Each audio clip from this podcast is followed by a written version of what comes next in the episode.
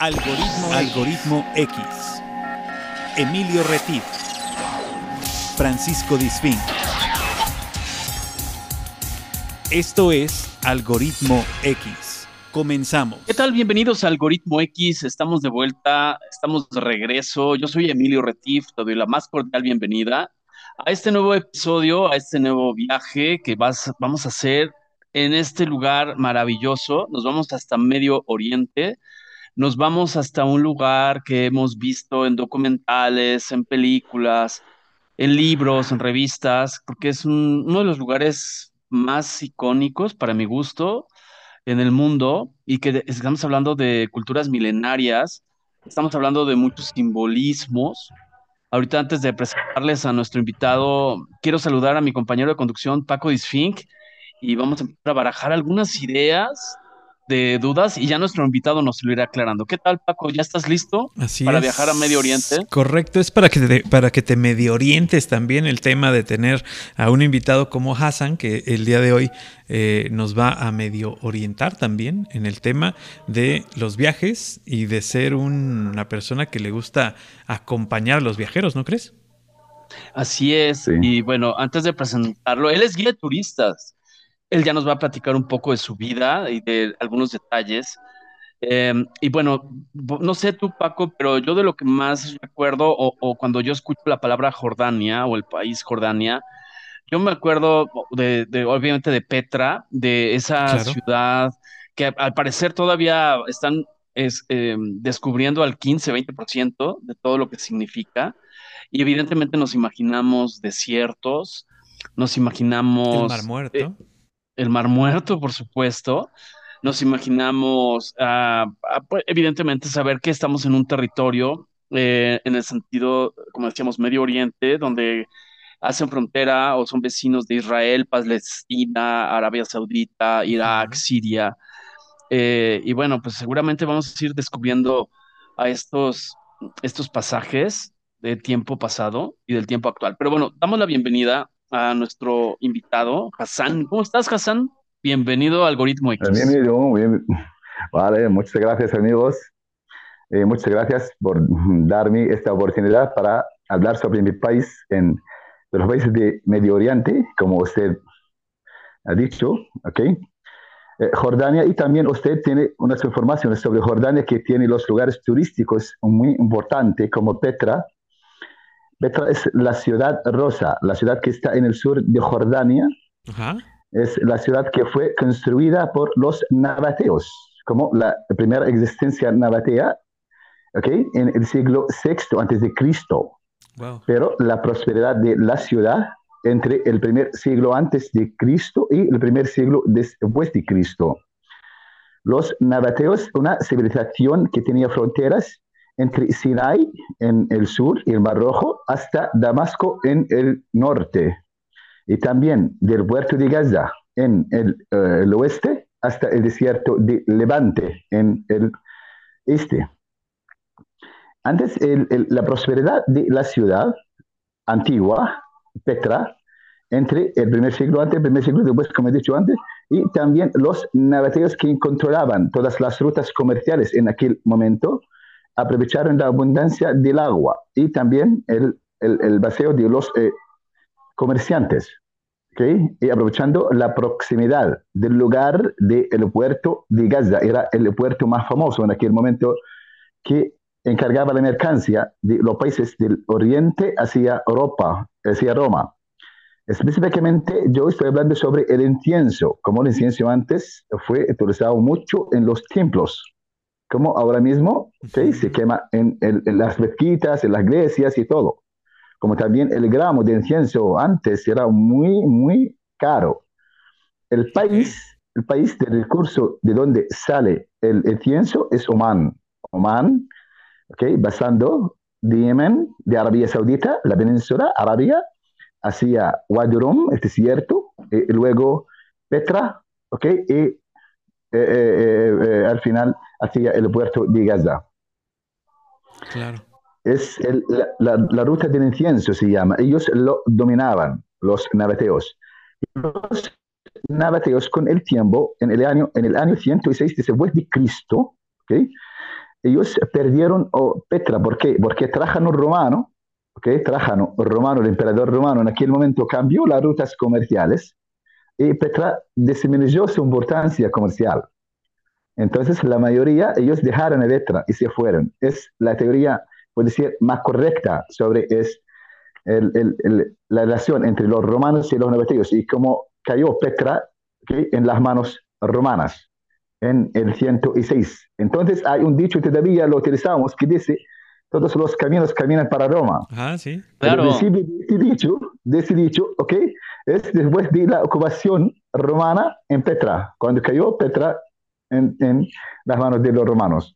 Mira. Y también puedo hablar sobre otro lugar, se llama el Mar Muerto. El Mar Muerto, Sodoma y Gomorra, también es un centro muy famoso, donde sucedió Sodoma y Gomorra, ¿okay? según la Biblia. En el Corán también existe la historia, el pueblo de Lut, cuando Dios les castigó, cuando Él levantó la tierra arriba y la dio una vuelta, ¿ok?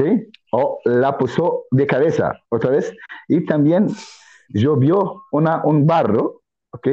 de fuego. Es castigo, ¿por qué? Porque ellos cometían muchos pecados. Dios, claro. a través de unos ángeles, le había avisado a través de dos ángeles, ¿ok? que se fueron a donde hacía Lot, le avisaron por este castigo, ¿ok? Él, una noche antes, con dos hijas, y su mujer, ellos dejaron el lugar, ¿ok?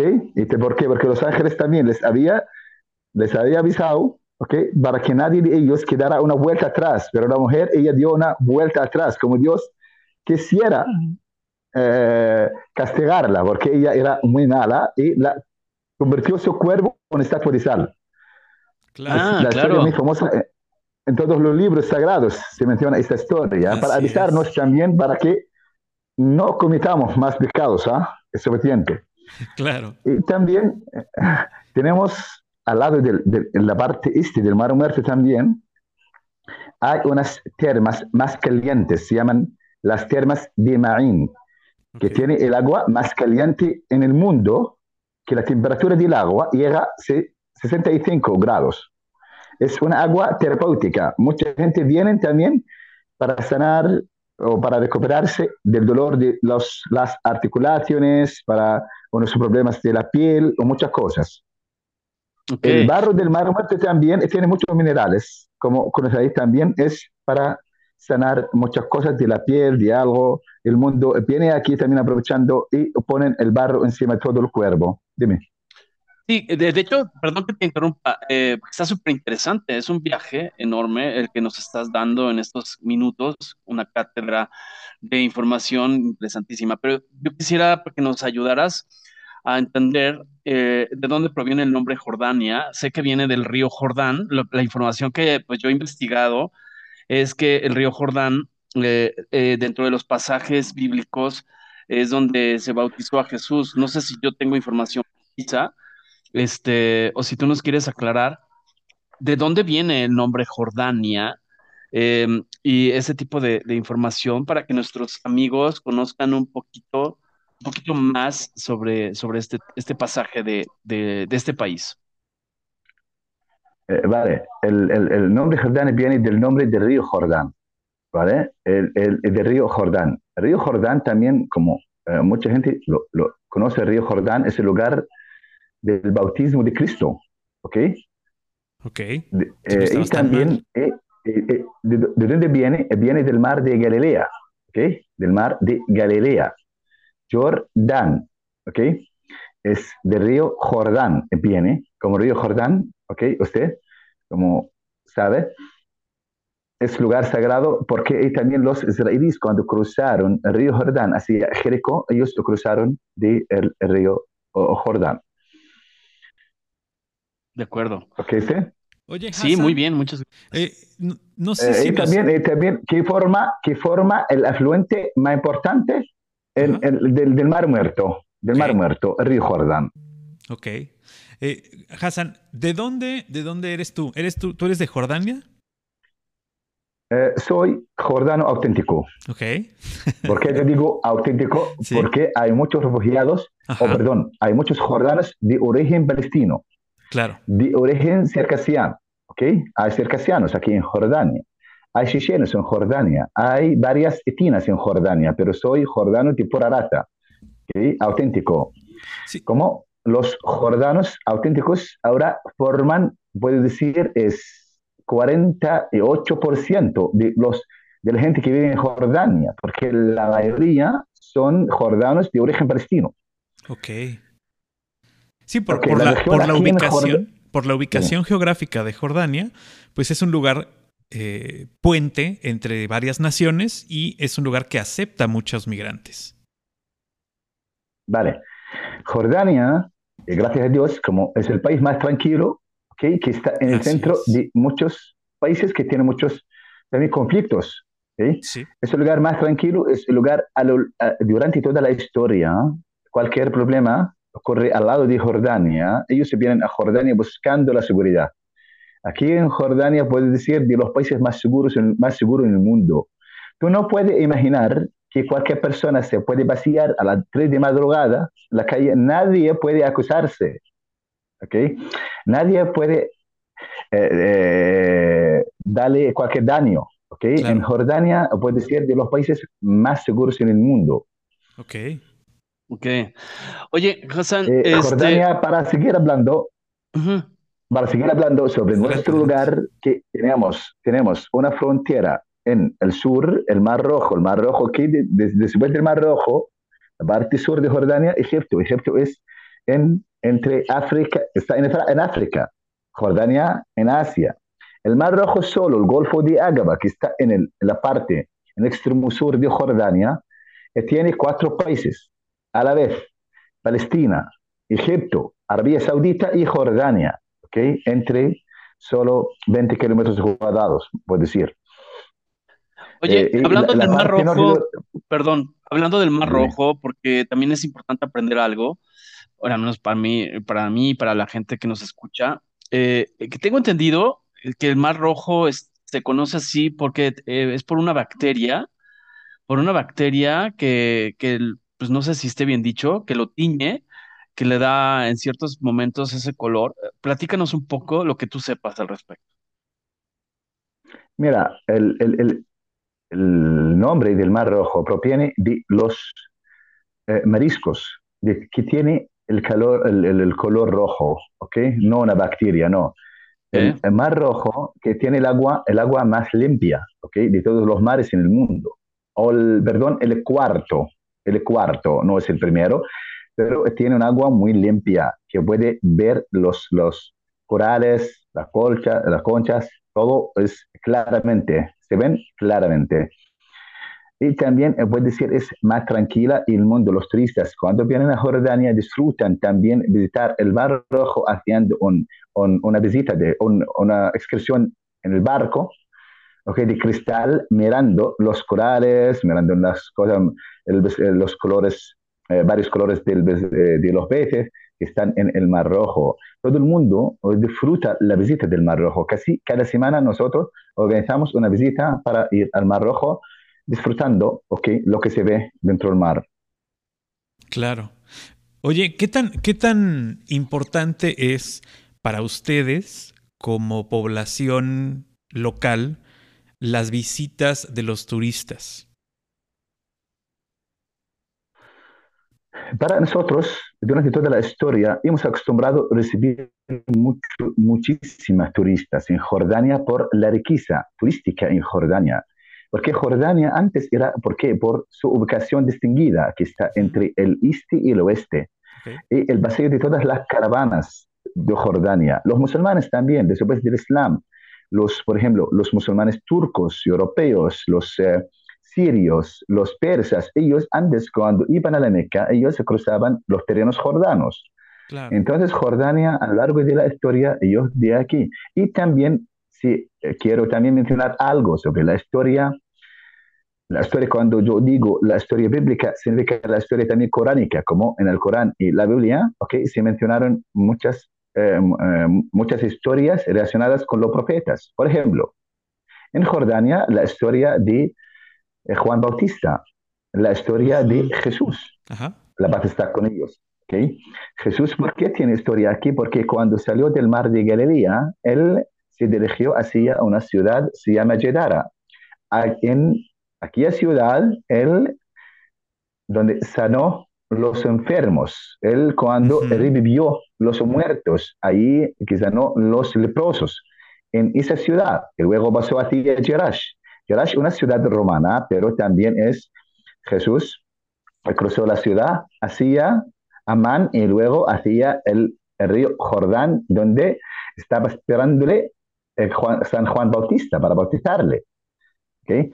San Juan Bautista también, cuando él fue, puedo decir, asesinado o cortó su cabeza, ¿okay? En un lugar, está en la parte este del Mar Muerto, hasta el día de hoy se considera un lugar de los peregrinos cristianos. Como en Jordania hay 5 lugares para los peregrinos cristianos. El bautismo es el primer lugar. El segundo lugar es el Monte Nebo donde murió Moisés. Okay. Y también el otro lugar, el Maqueronte, donde mató, ¿okay? o donde mataron a San Juan Bautista. Y faltan 2 lugares, están en el norte de Jordania, Tisbi, donde nació Elías, el profeta Elías. Y hay otro lugar, se llama la Cueva de Santa María o la Montaña de Santa María, como hay una teoría, decía sobre eso.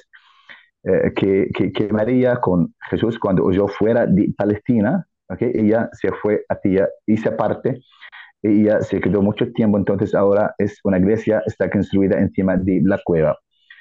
Son 5 lugares muy importantes que fueron aprobados de San Juan Pablo II cuando visitó Jordania en el año 2000. Oye, ahora que mencionas Monte Nebo, también tengo entendido, ahora que mencionas también el tema de Moisés, lo que yo tengo de información es que ahí él vio la tierra prometida, que es lo que nos han enseñado de chicos, de niños. Y hay otra, no sé, eso sí no sé en qué zona, aprovechando la intervención para no estarte interrumpiendo, pero donde también tengo entendido que Jeremías se dice, o hay rumores, o hay información, que escondió el arca de la alianza. ¿Es correcto, Hassan? El arca de... Perdón. El arca de la alianza.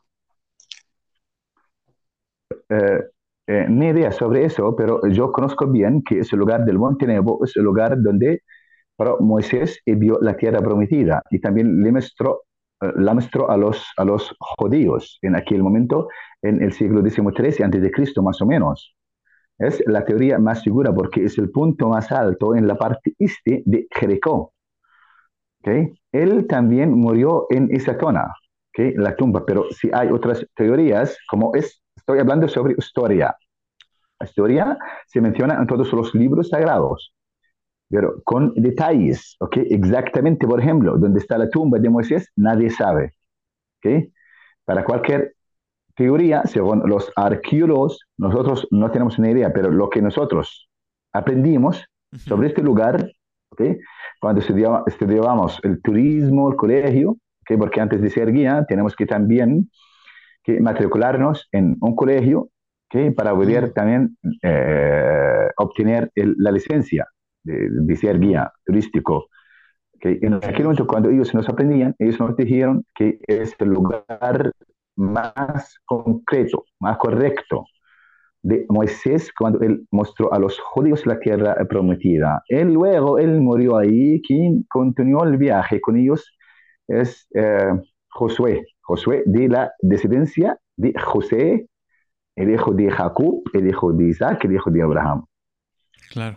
Y hace rato comentabas, Hassan, cómo Jordania, pues al estar en medio o en el paso obligado para esta ruta previamente romana, ahora pues sigue estando en el paso y la gente que va a Jerusalén, que tiene que ir a Israel, que viene de Irak, que va a Tel Aviv, a esta franja de Gaza, pues tienen que pasar por Jordania, pero como lo dices, para el país como tal es muy importante recibir a las personas y invitarlas a que pasen un momento turístico, es decir, a que inviertan en los paseos, a que inviertan en visitar la ciudad.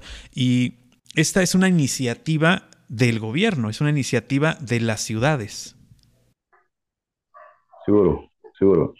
Todo el mundo, porque somos vecinos de muchos países árabes alrededor de nosotros. Ajá. Los países del Golfo Árabe, viene mucha gente aquí para también ver los sitios turísticos aquí en Jordania, ¿okay? Para disfrutar, como el Mar Rojo, el Mar Muerto, Petra, Jerash, Amán, la capital Amán, como hay Amán vieja, Amán antigua y Amán nueva también. Cualquier cosa, tú piensas, ¿ok? Está en Jordania. Cualquier cosa, si quiere, si está buscando sobre el desierto, está disponible en Jordania. Si usted busca sobre una vida moderna, casi puedo decir occidental, también hay en Jordania. Claro. Si quiere buscar unas costumbres y tradiciones árabes originales, está en Jordania, en el sur de Jordania. Si usted quiere buscar sobre los agricultores, también existe en Jordania, en la parte verde en Jordania, que está en el norte, como Jordania tiene extensión de 89 kilómetros cuadrados.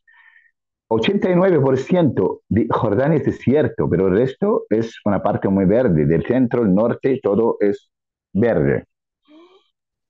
Bien, ahora, hablando justamente del contexto económico actual de Jordania, para tener claro, sobre todo para países de América, entenderlo desde acá.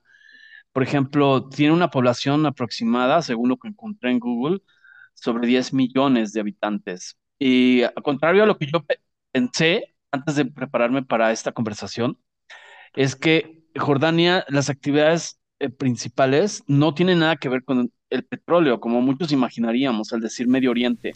Sí, claro. Las actividades que yo encontré es justamente lo que nos estás explicando, es el turismo, la agricultura, en cuanto a trigo, cebada, aceitunas, y también extraen minerales como el fosfato y el potasio, y principalmente pues lo que hacen es manufactura de textiles, química, alimentos.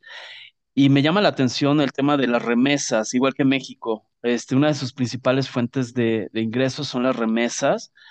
La edad de promedio es súper joven, Hassan, amigos. 25 años, según lo que yo encontré en Google.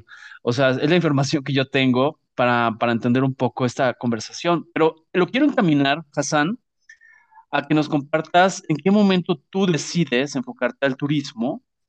¿Qué edad tienes? Porque eso también sería interesante para quienes te están escuchando. ¿En qué momento tú decides dedicarte al turismo y en qué momento empieza a esta preparación? Cuéntanos un poco. Vale. Pues gracias por las informaciones que están preparadas en adelante sobre la economía jordana, ¿ok? Y también las remesas, ¿ok? Porque también me refiero a que las remesas de Jordania, porque la mayoría de los jordanos tienen carreras, una gente muy educada. ¿Okay? Entonces ellos trabajan afuera, en Estados Unidos, en Europa, en los países del Golfo Árabe, y muchas remesas se vienen a Jordania. Y además de cosas que usted no mencionó, la fábrica de la medicina. Aquí en Jordania tenemos 27 fábricas de medicina que forman el 10% de nuestra economía. Entonces nosotros no tenemos petróleo, pero tenemos un rey, se llama Rey Abdullah, es el primer guía turístico en Jordania, él quien trasladó a Jordania para el mundo occidental, uh-huh. Nuestro rey Abdullah, ¿okay? Y también él quien trae los inversionistas a Jordania, él quien cría, ¿okay? Los vacantes de la gente que está en paro, ¿okay? Para trabajar, él que trae toda la economía a Jordania, ¿okay? El rey es el recurso de la seguridad de Jordania, la familia real que gobierna aquí en Jordania. Y soy, okay, como guía, yo empecé mi trabajo, me dediqué como guía, okay, hace 6 años. Okay. Yo tenía antes mi negocio propio, okay, pero ahora, luego, porque yo me encantaba mucho el idioma español, en aquel momento yo lo había aprendido el español hace 10 años en una academia aquí española, se llama Cervantes, es un instituto que enseña el idioma español. Yo me matriculé ahí, okay, en esta academia, okay, aprendí mucho sobre el español, me encantaba mucho cómo se habla el idioma, ¿okay? Y luego cuando yo aprendí español no tenía ninguna intención, ¿okay?, de trabajar como guía, no tenía ni idea sobre el turismo así. Y un amigo me aconsejó para que trabajara como guía, ¿okay? Le pregunté cómo puedo hacer, él me describió también es la ruta, ¿okay?, el camino. Sí, sí. Y luego me matriculé en el colegio turístico, ¿okay?, el que nos da la licencia para poder trabajar como guía, porque no cualquier persona que habla idioma puede ser guía. Si él no estaba bien preparado, que no puede ser guía. Claro. Okay, yo me convertí en guía, okay, en el año 2018. Empecé mi trabajo con las agencias, como las agencias que traen los turistas, nosotros también les acompañamos, okay, para todos los lugares, explicándoles sobre las costumbres jordanos y árabes, explicándoles también sobre los lugares turísticos, sobre la comida más típica en Jordania, y también ellos lo prueban. Y muchas cosas aquí en Jordania, pero me gusta mucho también ver todo el mundo, antes de salir de Jordania, iban a llorar, no quieren salir de Jordania. Eso me gustó también. Claro. Es la idea de ser el guía de turistas es enamorarlos del país. Eso es también es el motivo, okay, principal, okay, de ser guía. Y también es para conocer más gente, conocer más culturas, varias culturas, en todos los países latinos, los latinos, okay, como de Perú, de Chile, de México, de Argentina y todo el mundo, y de España también. Nosotros, okay, acompañamos todo el mundo que habla español. Okay. No solo los españoles, por ejemplo, o los mexicanos, no. Nosotros salimos con todo el mundo que hablan el idioma español. Excelente. Oye, Hassan, aprovechando tu perfecta explicación en español, que además creo que lo hablas mejor que yo, creo que hay algo que me interesa mucho que nos lleves en este viaje imaginario a través de la palabra, que aparte bien te podrías dedicar al locutor, tienes buena voz también y buena dicción. Acerca del Ramadán, yo lo que tengo entendido es que eso tiene que ver con un mes sagrado, no sé si sea siempre al mismo tiempo o cambia, como cambia la Semana Santa aquí en México. Y tengo entendido que uno de los simbolismos más importantes tiene que ver con la generosidad, pero me gustaría entender un poco tu explicación para los que no vivimos en Jordania, qué representa el Ramadán y cómo se tiene que comportar un turista cuando se lleva a cabo estas festividades o esta celebración. Vale. Ramadán para nosotros como la oración, como Dios cuando nos crió, ¿okay?, nos pedía rezar, estar de ayuno también para un mes en cada año, ir a la Meca una vez en la vida para la gente que pueda, ¿okay?, y también la limosna, ¿okay?, son 5 cosas, y además de la profesión de fe, son 5 cosas muy importantes para ser musulmán. Y nosotros también que requiere de nosotros, ¿okay?, creer en todos los profetas antiguos, como Jesús, Moisés, Jacob, Elías, todos, la paz está con ellos, todos. Y también nosotros tenemos que creer en todos los libros sagrados, ¿okay?, la Biblia y la Torah. Nosotros para ser musulmán, no puede ser musulmán si usted no cree en todo lo que he dicho, ¿vale? Como soy musulmán, yo rezo 5 veces al día. De madrugada, al mediodía, la tarde, la puesta del sol, y la última después de la puesta del sol por 1 hora y media más o menos. Son 5 veces al día. No es obligatorio rezarlos en la mezquita, ¿vale? Es el mejor rezarlos en la mezquita, pero si tú no puedes, ¿ok?, puedes rezarlos en la casa, ¿okay? El ayuno es un mes en el año. El ayuno también, como puedo decir, es un mantenimiento del corazón. Okay. Estar de relación con Dios directamente. Cuando estoy de ayuno, no puedo comer, ni beber, ni hacer nada, ¿okay?, durante todo el día, hasta del amanecer hasta el atardecer. Este periodo de tiempo, cuando estoy de ayuno, yo no puedo también arruinar mi ayuno, ¿ok? Cuando yo cometo muchos errores de la vida, muchos pecados. Como no puedo mentir, por ejemplo, cuando estoy de ayuno. No puedo dañar a cualquier persona. Tengo que dar la limosna. Tengo que ayudar a la gente.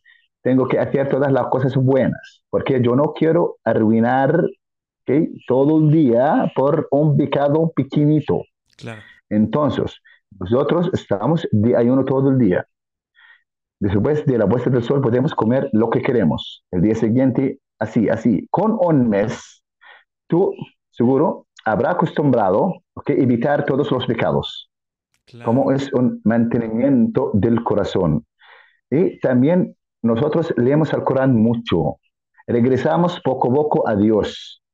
¿Okay? Recordamos más a Dios. En todos los días del año tenemos que recordar estar en una relación espiritual con Dios, pero en Ramadán más. Se termina de una fiesta de 3 días, se llama la fiesta de Ramadán. Y luego otra fiesta se llama la fiesta del Cordero, la fiesta del Adha. Es después 2 meses y 10 días después de la fiesta de Ramadán. ¿Por qué los musulmanes hacen esto? Porque todavía nosotros seguimos los pasos de Abraham cuando iba a matar a su hijo. ¿Okay? Y Dios le cambió, y le ordenó para que cambiara el hijo en cordero. ¿Okay? Nosotros cuando matamos los corderos, imitamos a Abraham, y también para ayudar a la gente que no pueden comprar la carne. Cada familia tiene que, por ejemplo, sacrificar un cordero, si ellos tienen dinero, y compartirlo. Compartirlo y repartirlo para todas las familias pobres que no pueden comprar carne. Es también para complacer a todo el mundo. En aquel momento ellos están felices. ¿Okay?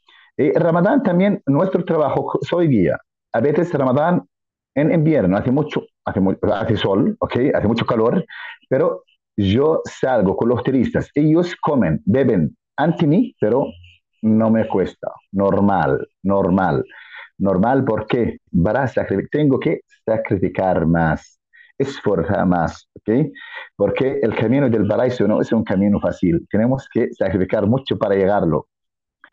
Es la creencia, nuestra creencia. Claro. Y esto... El calendario viene como la Semana Santa para poder probar Ramadán en todas las temporadas, en invierno, en verano, en todos los días del año. Ok. ¿Y quién establece estas fechas? ¿O cómo se establecen las fechas? ¿La fecha en la que sucede el Ramadán siempre es igual? En Ramadán siempre 30 días, pero cada año menos de 10 días. 10 días menos, 10 días menos. Por ejemplo, el año pasado, en el 24 o el 23 de marzo. El año que viene, 13. ¿Okay?, en el 14 o el 13 de marzo. 10 días menos cada año. Muy bien. Y entonces esto hace que la fecha recorra todo el año en mucho tiempo. El calendario islámico es un calendario islámico. Como el calendario normal que lo utilizamos es el calendario relacionado con Jesús, la paz está con él. Nosotros tenemos un calendario relacionado también con el profeta Muhammad, cuando él salió de Meca al Medina. Okay, esta fecha también es en nuestro calendario. Ahora se utiliza mucho en Arabia Saudita más que los demás. Nosotros, como en Jordania, utilizamos las dos. ¿Okay? Pero el mundo acostumbrado también a utilizar la fecha normal de todo el mundo de Jesús. Claro. Muy bien. Oye, bueno, yo espero algún día estar ahí en Jordania y porque me ha encantado todo lo que he leído y tengo algunas dudas en cuanto a lo cotidiano, lo recomendable para los turistas, y quiero que tú me digas si es cierta esta información o no es cierta. Dice que si, por ejemplo, vas a tomar café o alguien te invita a tomar café, tienes que esperar a que el que te invita lo tome primero, y cuando lo tomas con la mano derecha, la taza. ¿Es cierto esto? Mm. ¿no? Y que cuando ya no quieres más, que no tienes obligación de tomar más de una taza, que yo sí me las tomaría completas, pero si tú solo quieres una taza, tienes que agitar la taza sobre la mesa. Bueno, no sé si son no mucho, mitos. No mucho como está haciendo Gesándolo. Ok, pero cuéntame, porque me llamó mucho la atención. A mí eso me encanta de estas conversaciones, entender y conocer. Vale, o sea, hay un café, el café árabe se llama. El café árabe es un café amargo, de los mismos granos del café. El café de Yemen, el café de Brasil, el café de Colombia, es los mismos granos. Se tuestan, ¿okay? En todas las casas jordanas y árabes. Se tuesta, ¿okay? Cuando está hecha se pone un mortero, se muele. Cuando está hecha también se pone una tijera, ¿okay? Encima del fuego con cardamomo. Cuando está hecha y yo tengo que ofrecer a los huéspedes el café, tengo que llevar la taza con la mano derecha y la tijera con la mano izquierda. Cuando se ofrece, cuando estoy parado, ¿okay? O estoy de pie, y los huéspedes están sentados. Ellos, ¿okay? También deben tomar el café con la mano derecha, ¿vale? No se llena la taza, no se llena. Casi el cuarto de la taza es una taza especial, tiene boca grande, del café árabe. Se toma siempre caliente, es mal visto si tú ofreces el café, ¿okay? Cuando está frío. Siempre caliente se ofrece. Y también yo cuando termino son tres veces, ¿ok? Te ofrezco el café tres veces, pero usted quiere, por ejemplo, tomar una taza y hasta no quiere más. Él tiene que agitar un poco la taza como una señal del anfitrión que no quiere más. ¿Por qué? ¿De dónde proviene esta historia? Proviene como antes los árabes, cuando ellos querían emplear una persona como muchacho de servicio que estaba preparando el café, ofreciendo el café, no eligieron una persona normal. Ellos buscaban a una gente sorda, ¿okay? A una gente sorda para que no revelara los secretos del sentado. Sí, de los que estaban sentados como, a la mesa. Como una señal. Okay. Sí. Qué buena historia. Cosa, viene esta comunicación. Solo la taza. Claro. Solo la taza se mueve, solo la taza se agita. Pero no lo hagas cuando tú terminas de comida, no quiere más. No mueves la bandeja, por favor, y plato, no. Okay. Solo la taza del café. Muy bien. Oye, ¿y qué pasa con los zurdos? O sea, que se acostumbran a tomar con... Ya está, él entiende la señal, ¿ok? Así no quiero más. Ya está. Él va a ir al siguiente. Pero el café también se ofrece no para cualquier persona, no. Se ofrece a la persona más importante de los huéspedes. En orden. Si tú no lo sabes dónde está, uno de ellos se tiene que también señalarte dónde está para ofrecerle el café de primero. O la persona mayor. Okay. Exacto. Primero, que lo prepara. Primero se lo toma el que prepara para verificar y que la gente vea que está en correctas condiciones. Después lo sirve a la persona de mayor edad.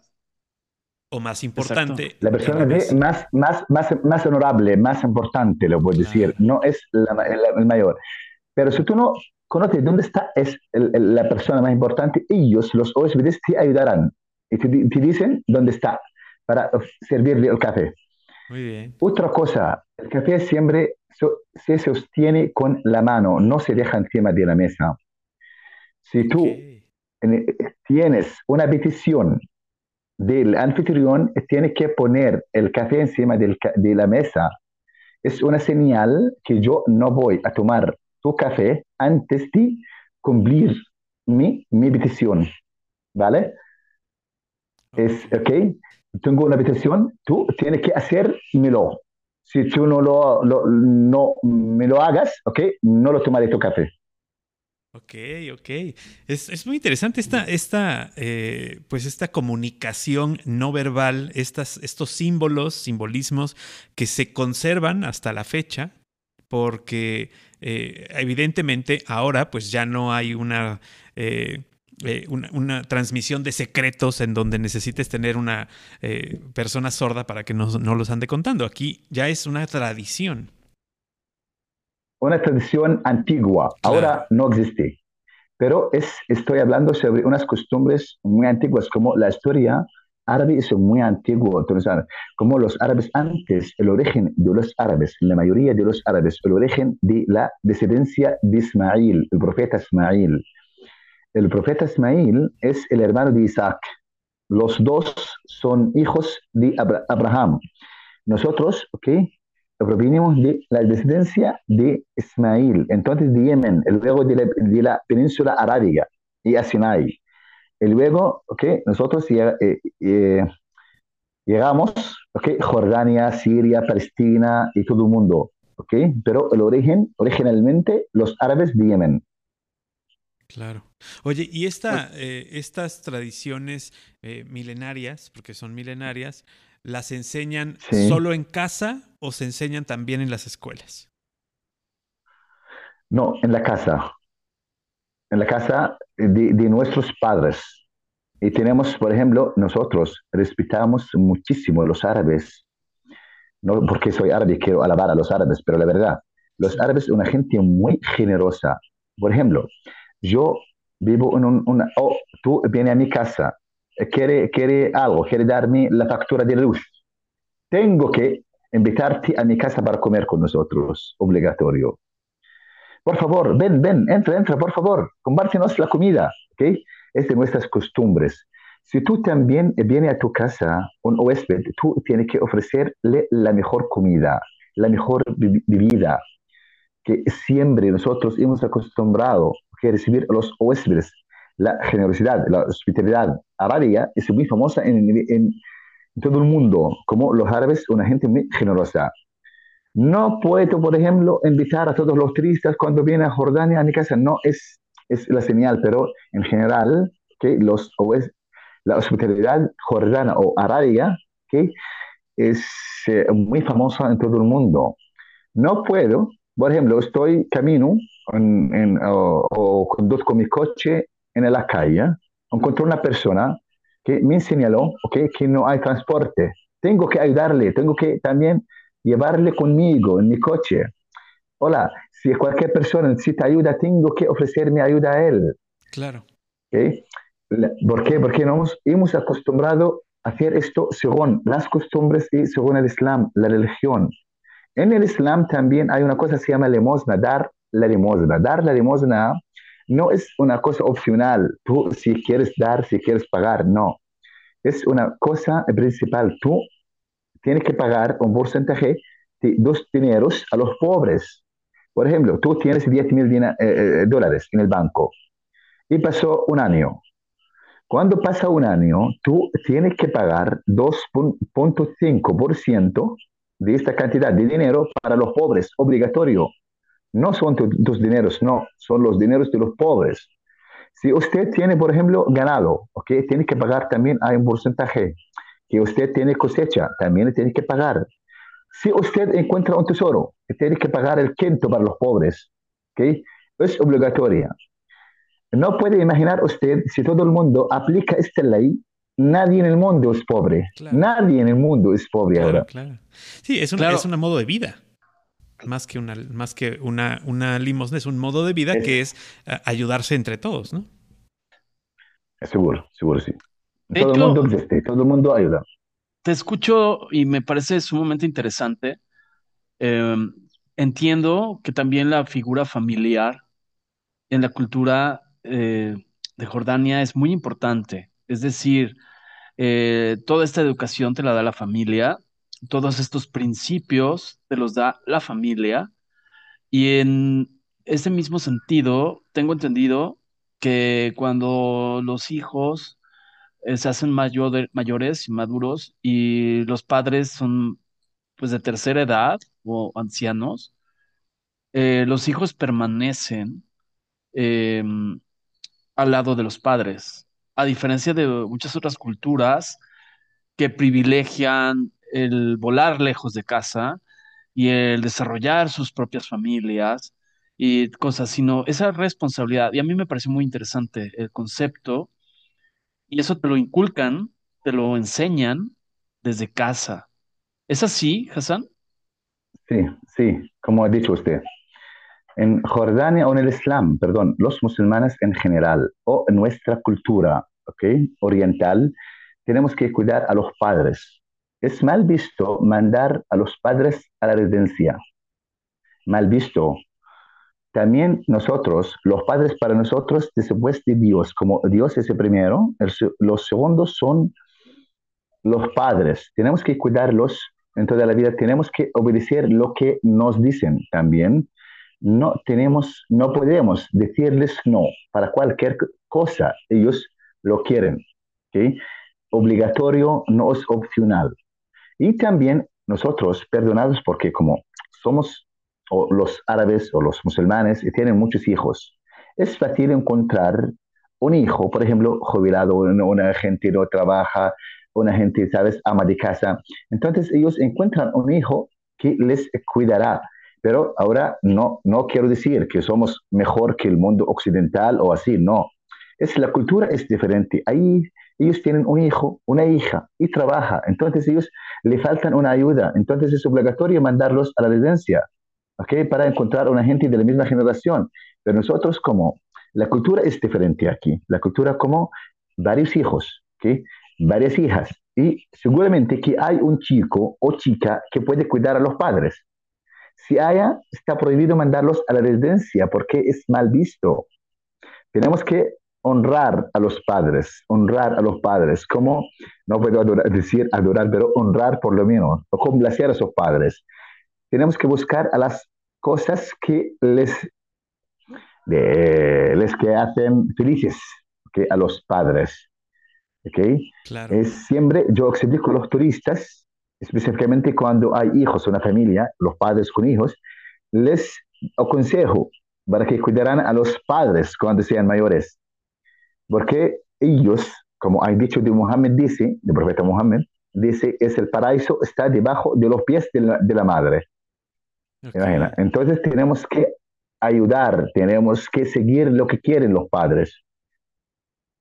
Claro. Qué maravillosa frase. Esta cultura que lo hemos comentado con personas de todo el mundo, que no podemos esperar que una comunidad, una sociedad sea educada y sea correcta si la educación no empieza por la casa.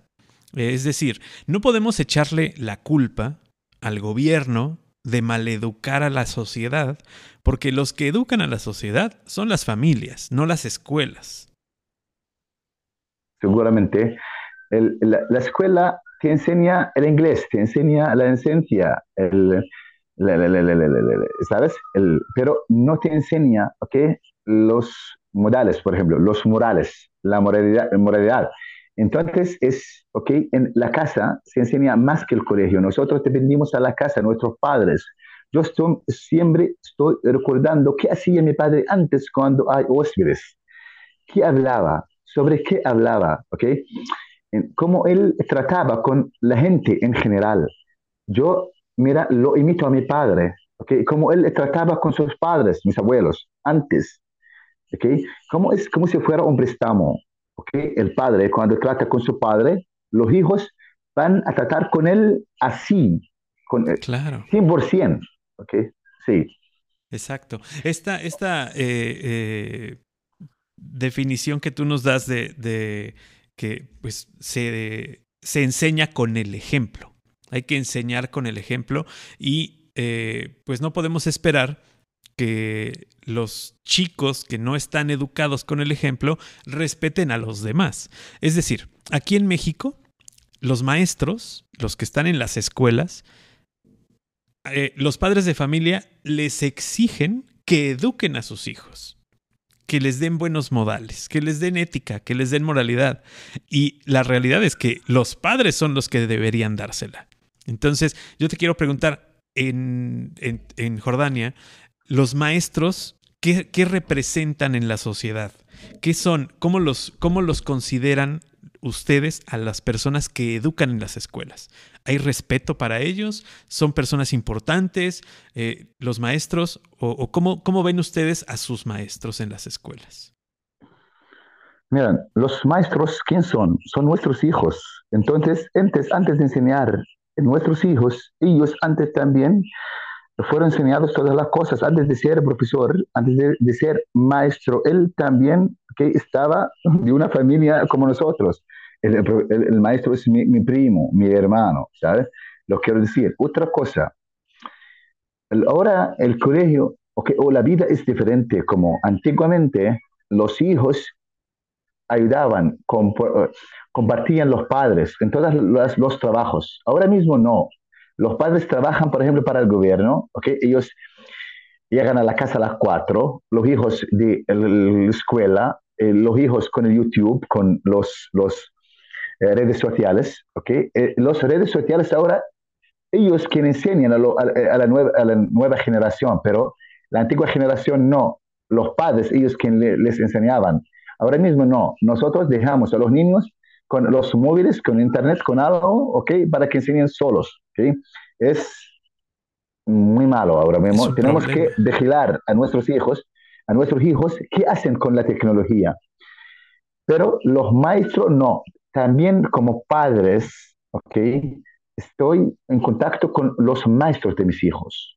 Okay. La madre está en contacto con las maestras también en el colegio. ¿Cómo es? ¿Cómo comporta mi hijo en el colegio?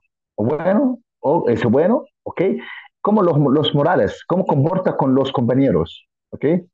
¿Les da daño? ¿Ok? O así. Y los maestros también, sí, cualquier problema, cualquier mal comportamiento de los hijos, ellos contactan a los padres. Mira, tu hijo, él hizo bla, bla, bla, bla, así.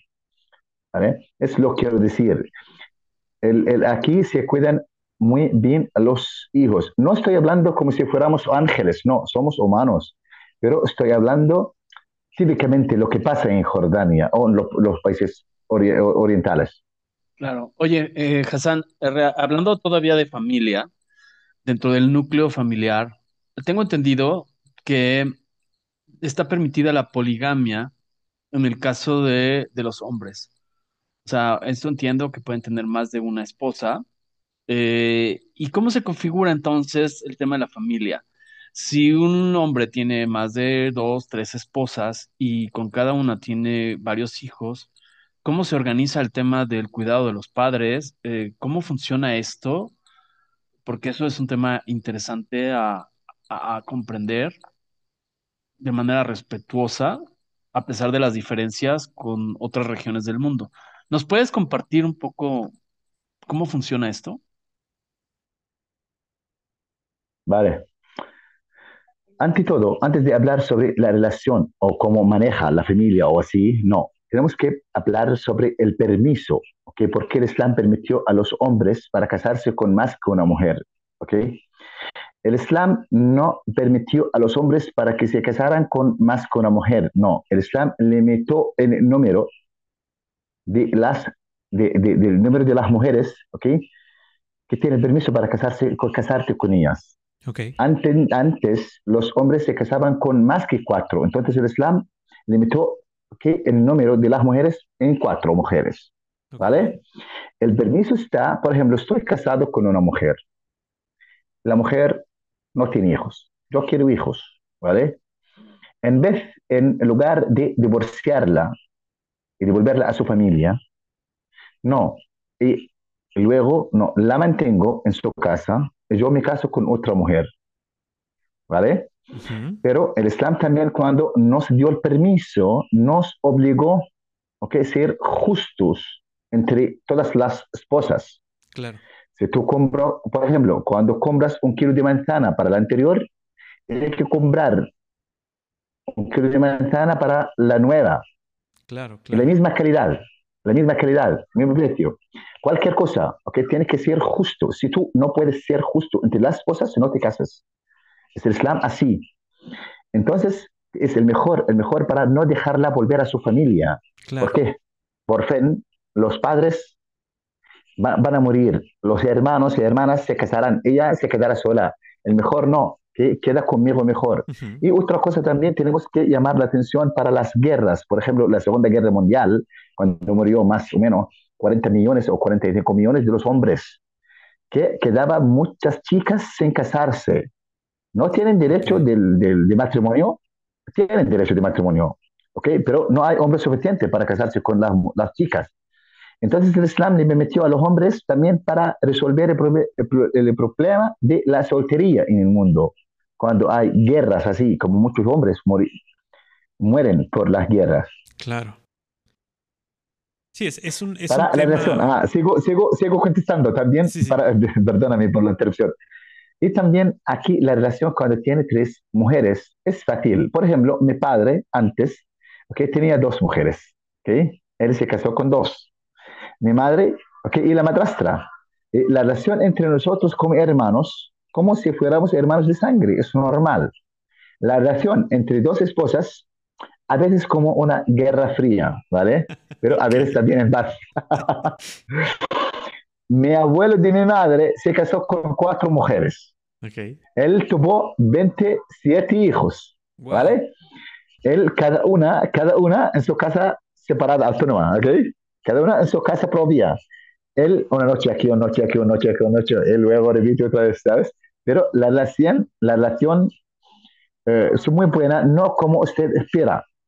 Las mujeres en general, en todo el mundo, son iguales. No cualquier mujer acepta otra mujer, ¿ok? Que la comparte el hombre. Pero a veces hay unas excusas, hay unos permisos, hay unos motivos de casarme con otra. En vez de también, por ejemplo, si la relación mía con mi esposa no es tan buena, en vez de traicionarla, no. Me caso con otra para ser legal, en vez de tener otra relación. Claro. Sí, y bueno, ahora que lo dices, entonces tienes 27 tíos y esta relación... existe un momento en el que esta familia se reúne en México, te cuento. En México existen, por ejemplo, eventos como bodas, como bautizos, como incluso funerales, en donde la familia se reúne, toda. O sea, logras ver a toda la familia junta. Ustedes también tienen esa... por ser tan numerosos, ¿también tienen fiestas en donde se reúnen todos? Sí. Nosotros, para también entender algo, las fiestas en nuestra comunidad, no hay fiestas en mezclas entre hombres y mujeres, no. Las fiestas separadas, una fiesta de los hombres, ¿okay?, y otra para las mujeres. Yo en aquel momento, yo estoy aprovechando las fiestas para que vea todas las tías mías. Okay. Las tías, mis parientes, nosotros también nos encontramos muy felices cuando hay una ocasión social para que pueda ver el resto de la familia, como por trabajo, no es fácil también de verlos en otra ocasión. Claro. Okay.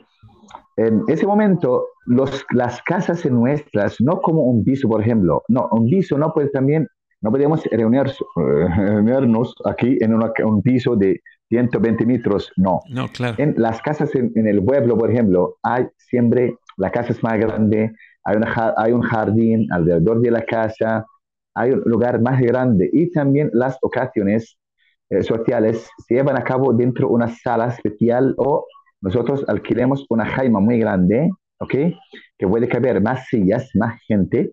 Okay, para también hacer en nuestras ocasiones. En la boda, por ejemplo, yo cuando me casé en el año 2010, yo pertenezco a una familia normal, no es tan famosa, normal.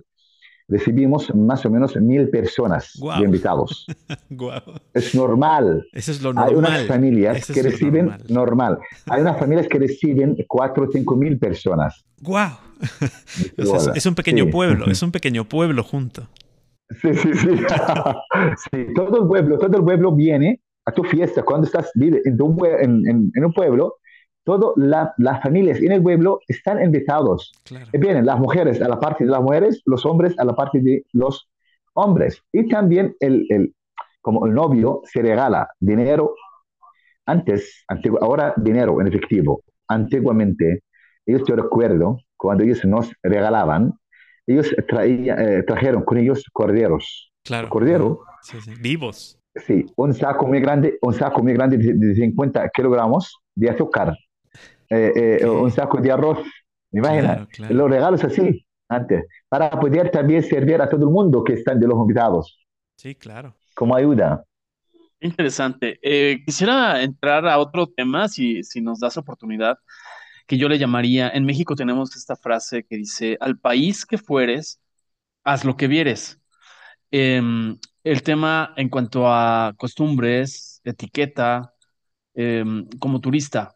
Por ejemplo, tengo algunas ideas, pero quizá estoy incorrecto o quizá me quedo corto en la información.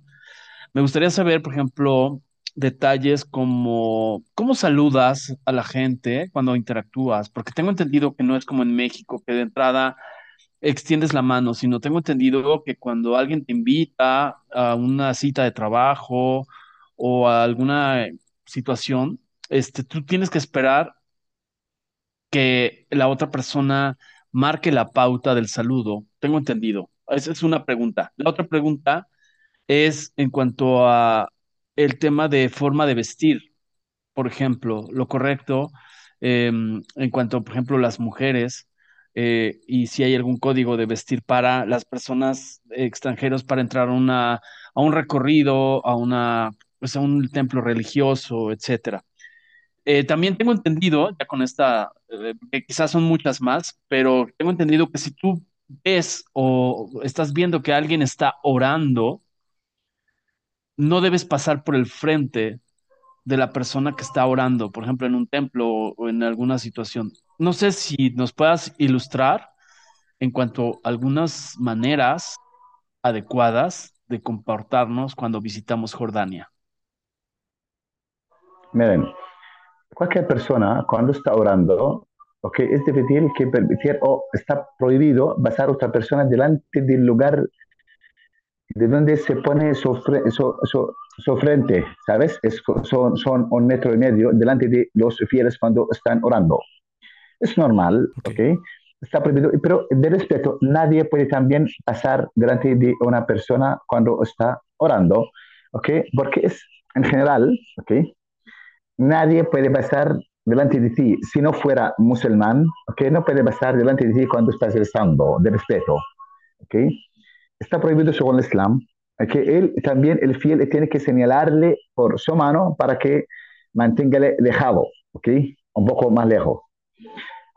Para los saludos, por ejemplo, nosotros, estoy hablando típicamente, según la religión, nosotros está prohibido dar la mano a las mujeres. No tenemos permiso de tocar cualquier mujer, ¿vale? Saludo desde lejos, ¿ok? Pero que está prohibido también abrazarnos, por ejemplo, con una mujer extranjera fuera de la familia, está prohibido. Okay. No porque es extranjera de fuera del país, no, fuera de la familia. Claro. Está permitido abrazarme con mi madre, ¿okay?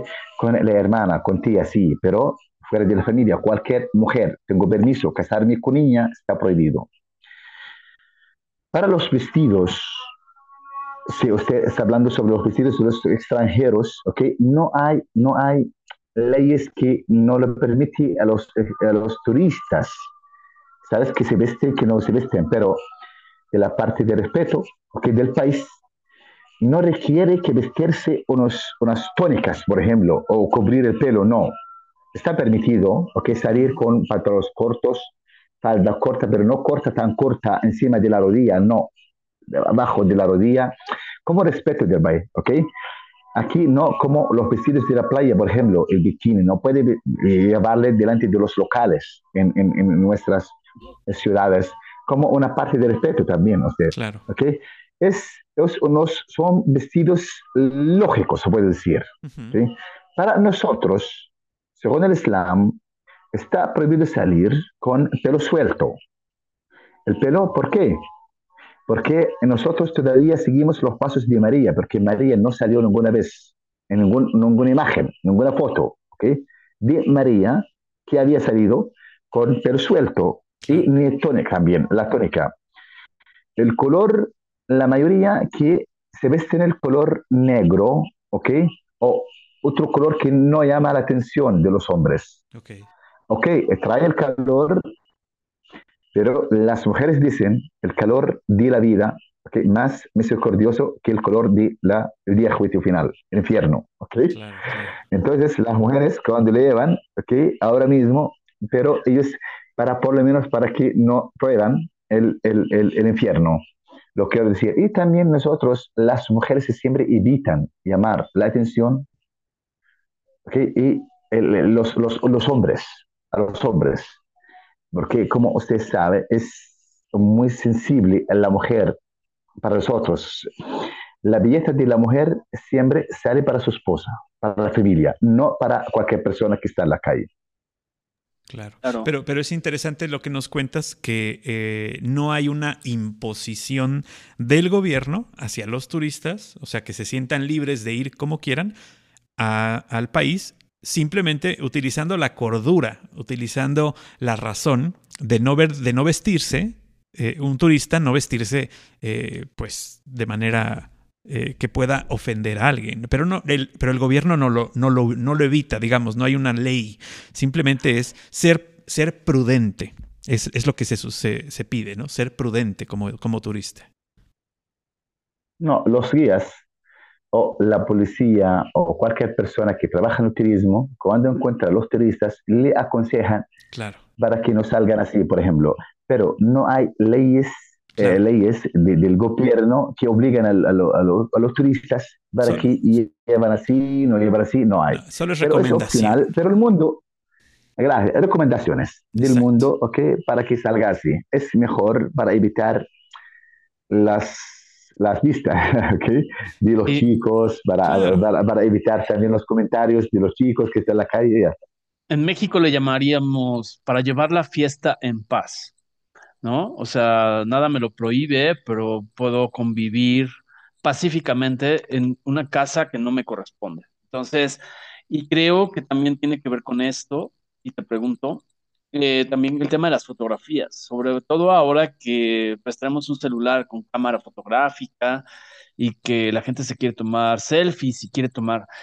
Creo que hay un código o hay una recomendación también, en cuanto a que si tú no le pides autorización a una persona, una mujer particularmente, de fotografiarle y esta persona está de acuerdo, tengo entendido que eso puede generar algún tipo de problema.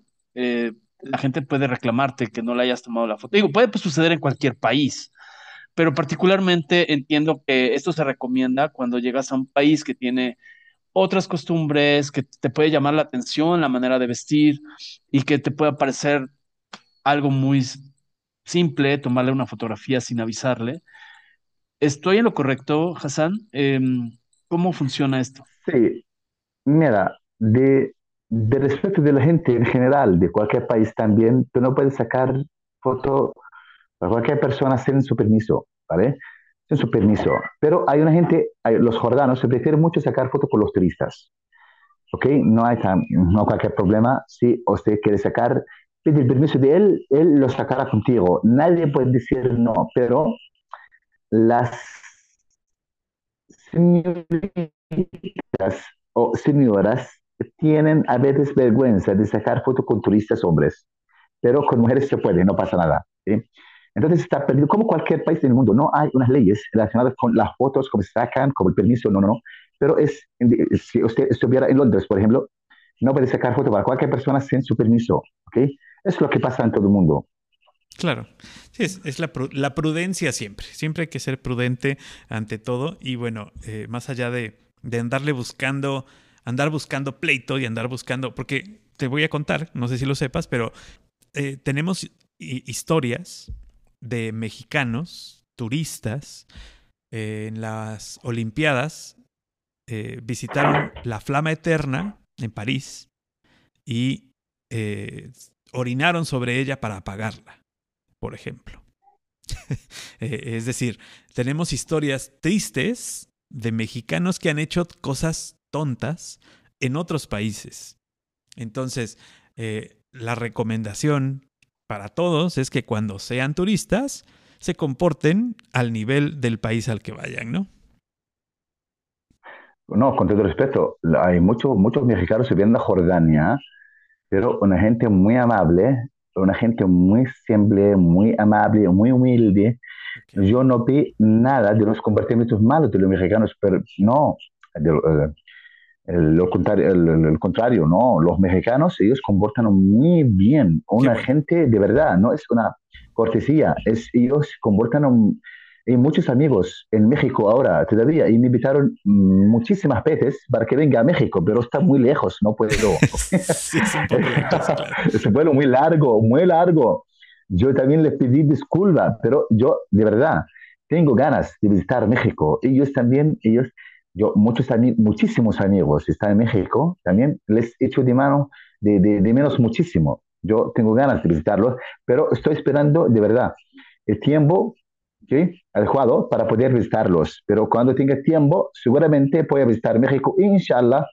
Voy a visitar Emilio y usted también, es los amigos en sus casas. No, claro, y esta invitación queda abierta porque en casa te recibiremos con mucho gusto para que conozcas pues en donde estamos nosotros, que es la ciudad de Jalapa en Veracruz, y que es uno de los estados más grandes del país y con mayor biodiversidad. Y bueno, en este estado encuentras de todo. Y México es muy, muy grande. Entonces, aquí podrás encontrar lo que quieras. El día que quieras venir, a través de Algoritmo X hacemos la conexión. No te preocupes. Muchas gracias. Muchas gracias, señor. Oye, Hassan, cuéntanos algo que quieras compartir con nosotros. Algo que quieras decirnos. No nos has confesado. Te pregunté la edad y no nos has dicho. Amigos, espera. Sí. Había problemas de la voz. Por favor, repite lo que ha dicho usted. Ah, bueno, primero, Emilio. Había unos problemas de la voz. Sí, Emilio preguntó tu edad primero. ¿Cuál es tu edad?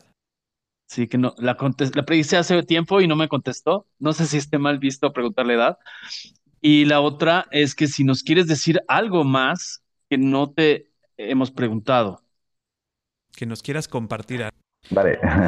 Yo invito a todos los mexicanos que pueden visitar Jordania, con Palestina, con Egipto, ¿okay?, para pasar 3-4 días aquí en Jordania, 5 días en Jordania, una semana en Palestina, una semana en Egipto, porque será una visita inolvidable por los lugares lo que va a haber.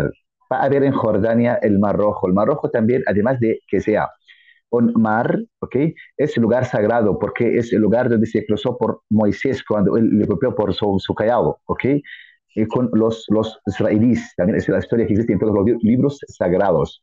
Va a visitar también el desierto, donde está el paisaje lunar, donde se filmó las películas más famosas, como Lawrence de Arabia, como la película de Marte, Guerra de Galaxias, y más que 26, 27 películas famosas internacionales se filmaron allí, aprovechando también la gran similitud entre la luna y ese desierto.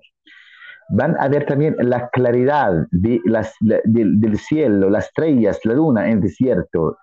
Unos campamentos también son muy calificados, ¿okay?, bien preparados para recibir los turistas, con todo, con aire acondicionado, con todo, como si fuera un hotel de 5 estrellas. También en los campamentos, se puede buscar los campamentos de Wadi Rum, el desierto de Jordania, para ver qué hay. Y Petra también es el lugar de las maravillas del mundo. En 2007 ella también se convirtió en una maravilla de las maravillas del mundo, por la fachada, como fue tallada. Y varios lugares en Petra, la vida, la historia.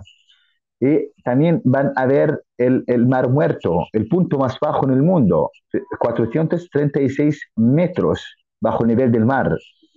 Van a ver también las ruinas romanas que están en Jerash. Jerash es la segunda ciudad romana más conservada en el mundo, después de Roma, okay, que fue construida por los romanos en el segundo siglo, después de Cristo.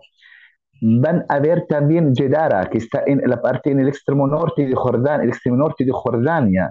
Jedara es el lugar donde sanó Jesús a los enfermos. Ahí tiene una vista muy buena al mar de Galilea, los altos del Golán, en esa ciudad. Y van a ver la parte verde de Jordania, Ajnun, donde está el lugar del nacimiento del profeta Elías. Y también van a ver un castillo muy bonito entre los bosques verdes, ¿okay? El lugar muy alto. Entonces en Jordania puede ver todo lo que quiera. Si quiere mar hay, si quiere agua hay, desierto hay, parte verde hay, vida moderna, vida como lo quiera hay, vida normal, vida típica hay, beduinos hay, urbanos hay, civiles hay, ¿ok? Lo que quiera está disponible en Jordania. Claro, y senderismo también, ¿no? Senderismo, entiendo que también. Oye, y yo no me puedo quedar con esta duda antes de que concluyamos, pero ¿qué es lo que tiene o por qué fuman esta cuestión que se llama shisha o shisha? ¿Qué es lo que tiene? ¿Por qué saca ese vapor, ese humo? O sea, ¿qué tiene? Cuéntame. Antiguamente, la gente que fumaba shisha, antes los egipcios, es el país que fuma shisha más que todo lo demás. Luego, ellos nos enseñaron cómo se fuma porque hay más que 1 millón de egipcios que están trabajando en Jordania. ¿Okay? Con el tiempo, ¿okay? Se convirtió en una cultura en Jordania. Por ejemplo, cuando viene mi amigo, tengo que también encender unos carbones, unas brasas, ¿okay? Para hacer shisha. ¿Okay? En los cafés no podemos hablar sobre cualquier cosa antes de traer shisha para fumar, como una parte de la sesión nuestra. Aquí, cuando nos sentamos, tenemos que traer shisha. Es una cultura, puedo decir, de las 60s, 70s. No, antiguamente no lo teníamos, pero luego poco. Hoy en día, a todos los cafés lo ofrecen. Y antiguamente las chicas no lo fumaban, pero ahora mismo no. Ellas, las chicas más que los chicos que fuman shisha. Es cultura, puede decir, se convirtió en una cultura. ¿Por qué? No puedo decir. ¿Por qué? Porque es una cosa más divertida para nosotros. ¿Okay? Nada más como el cigarro, como cualquier cosa, pero no podemos sentarnos como amigos o amigas sin fumar shisha. Una cultura, ni idea. ¿Por qué? No puedes decir por qué. Una parte de la sentada. Ok, te lo digo como alguien que está ajeno a esa cultura y que me llama la atención. Quisiera preguntarte, sobre todo por países de Latinoamérica, que muchas veces la gente nos ubica como que aquí se consume más droga o hay más cosas. ¿Contiene algo más allá del tabaco, el shisha? O sea, sí. Sí, ok, cuéntame. Como todos los países en el mundo que ahora sufren de la droga. Aquí en Jordania hay droga, pero contra la ley, ¿ok? Ellos están perseguidos por la policía. Claro. Cada día. Hay narcotraficantes, como casi por decir todo el mundo. Sí, sí. En muchos países alrededor de nosotros hay, como en Líbano, puedo decir, en Líbano hay mucho. Hay unos comerciantes que lo aprovechan también para, como contrabandistas, que trayendo las drogas de Líbano, por ejemplo, para cruzar en nuestros terrenos hacia otros países vecinos, ¿okay? Como el precio ahí es más caro. Entonces, ¿qué pasa de Jordania? Pasa por Jordania, pero hay unos jordanos, lo aprovecharon también, esta materia, para ser ricos, pero aunque sí, la mayoría están en las cárceles aquí en Jordania, ¿okay? Están en las cárceles, y la mayoría de ellos, pero están perseguidos siempre, y la policía aquí son profesionales de perseguir todos los traficantes y todo el mundo que lo toma. Decía yo que el problema de la droga es un problema que está en todo el mundo y que en todos lados se está trabajando para detener este flujo y este consumo, ¿no? Creo que no es nada más de un país, no es nada más, pero cada país, cada sociedad, cada comunidad tiene sus cosas buenas y tiene sus cosas malas. Y entonces se trata de darle fuerza a lo bueno para que acabemos con lo malo. Exacto. Yo antes de concluir, perdón, es que creo que también es importante que la gente que esté planeando y para que se anime, porque dicen en México, o decimos en México, barriga llena corazón contento. Esto quiere decir, platícame de comida, seguro, sí, que me voy a poner más contento. Las mujeres, ¿no? Las mujeres aprovechen ese dicho también con los hombres. Sí, sí. Entonces, platícanos un poco, ya sabemos que comen cordero, pero ¿cuál es así lo más característico que es? Así como en México, si vienes a México y no comes tacos, no viniste a México. Cuéntanos lo más característico, además de los dátiles, que quizá es como más, me suena como un postre, que es de lo mejor que hay en Jordania, que tengo entendido también. Pero en cuanto a comida, ¿cómo sería el tema? ¿Cuál sería el platillo más importante en la primera noche en Jordania para que se quede en toda esta, en toda esta memoria de esta visita? Vale. Ahora, la comida más típica en Jordania se llama al-mansaf. Al-mansaf. Al-mansaf es la comida más típica porque es una carne. Se cocina con el yogur ácido. El yogur se pone en una olla grande, ¿ok? Con una cúrcuma, unas especias especiales, ¿ok? No mucho, normal. Se pone la carne o las trozos de la carne con el yogur en la olla hasta que está hecha. Cuando está hecha a la vez también se cocina una olla de arroz muy grande.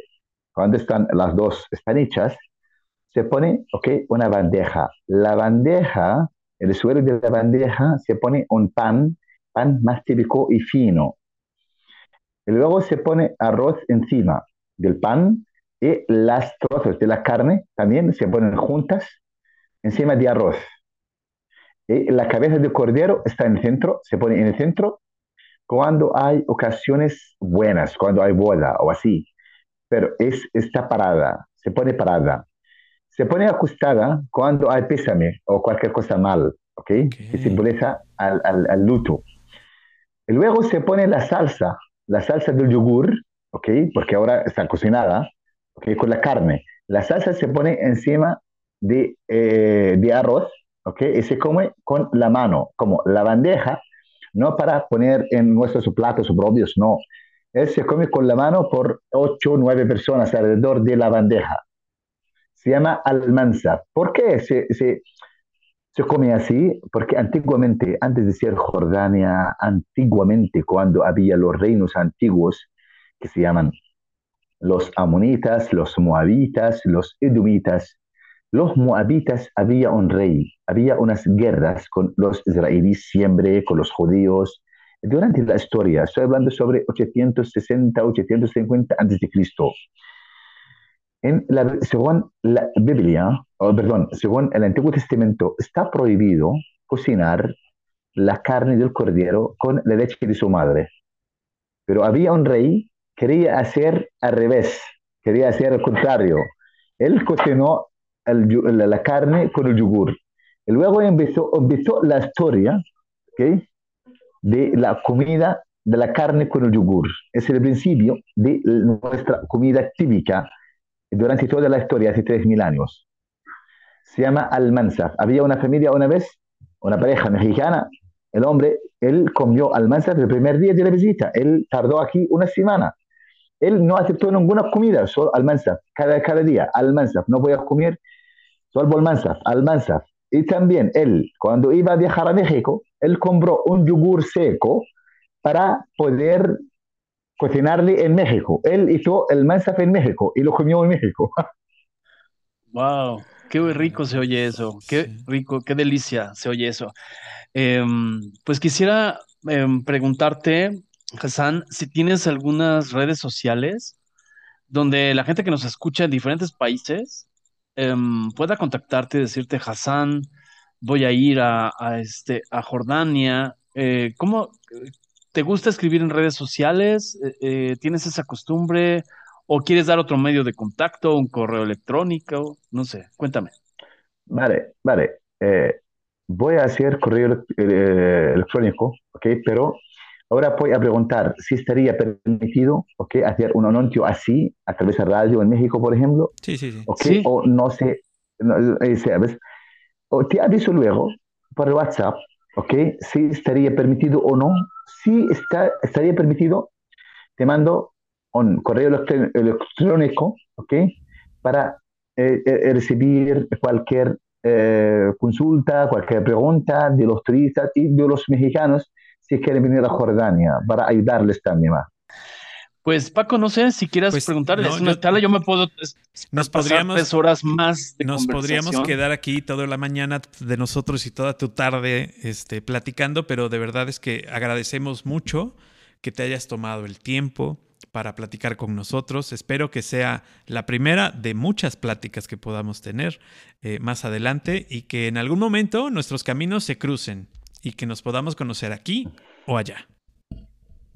Os invito a venir a Jordania, ¿ok, Emilio? Y usted también, que para que vengan a Jordania, ¿ok? Muchas gracias a vosotros también de darme la oportunidad para explicar sobre nuestra cultura y también espero que sea mi idioma suficiente para que se entienda por los demás, los mexicanos.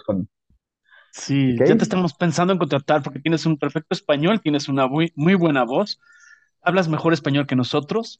Y creo que estas charlas se puedan replicar y tener varias veces. Yo le quiero agradecer también, además de Hassan, a mi cómplice eterna, virtuosa, que se llama Elena. Que Elena, yo sé que Elena anda por allá por Jordania y sé que pues, yo le dejé una tarea. Le dije, está muy bien, disfruta, pero si conoces a alguien que habla español, por favor, mándame la información que yo quiero platicar con él. Y gracias, Hassan. Gracias, Elena.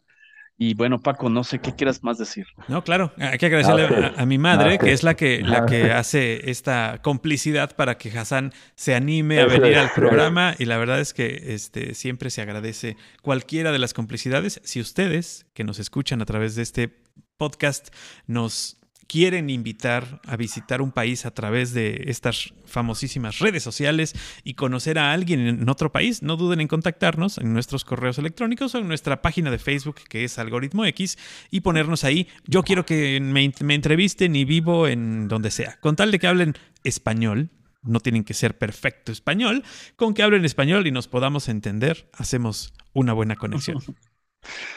Exacto. Les recuerdo mi WhatsApp. Desde cualquier país, escríbanme y me dicen, yo conozco, yo quiero, yo tengo una historia de vida, quiero algo compartir. El código, el prefijo internacional es 52, más 52, y el número es 22 88 36 75 94. Yo soy Emilio Retif, te agradezco que nos derives con más personas, te agradezco, Hassan, ten un excelente día y sobre todo te percibo una persona feliz, una persona equilibrada y te agradezco regalarnos estos minutos. Paco, te regreso el micro y ya te tú. No, hombre, agradecerte, Hassan. Gracias a ustedes también. Esta conexión, muchísimas gracias y pues siempre nos despedimos con la consigna de que nos escuchen, comenten y compartan. Hasta la próxima. Algoritmo X. Emilio Retif. Francisco Disfín. Esto fue Algoritmo X.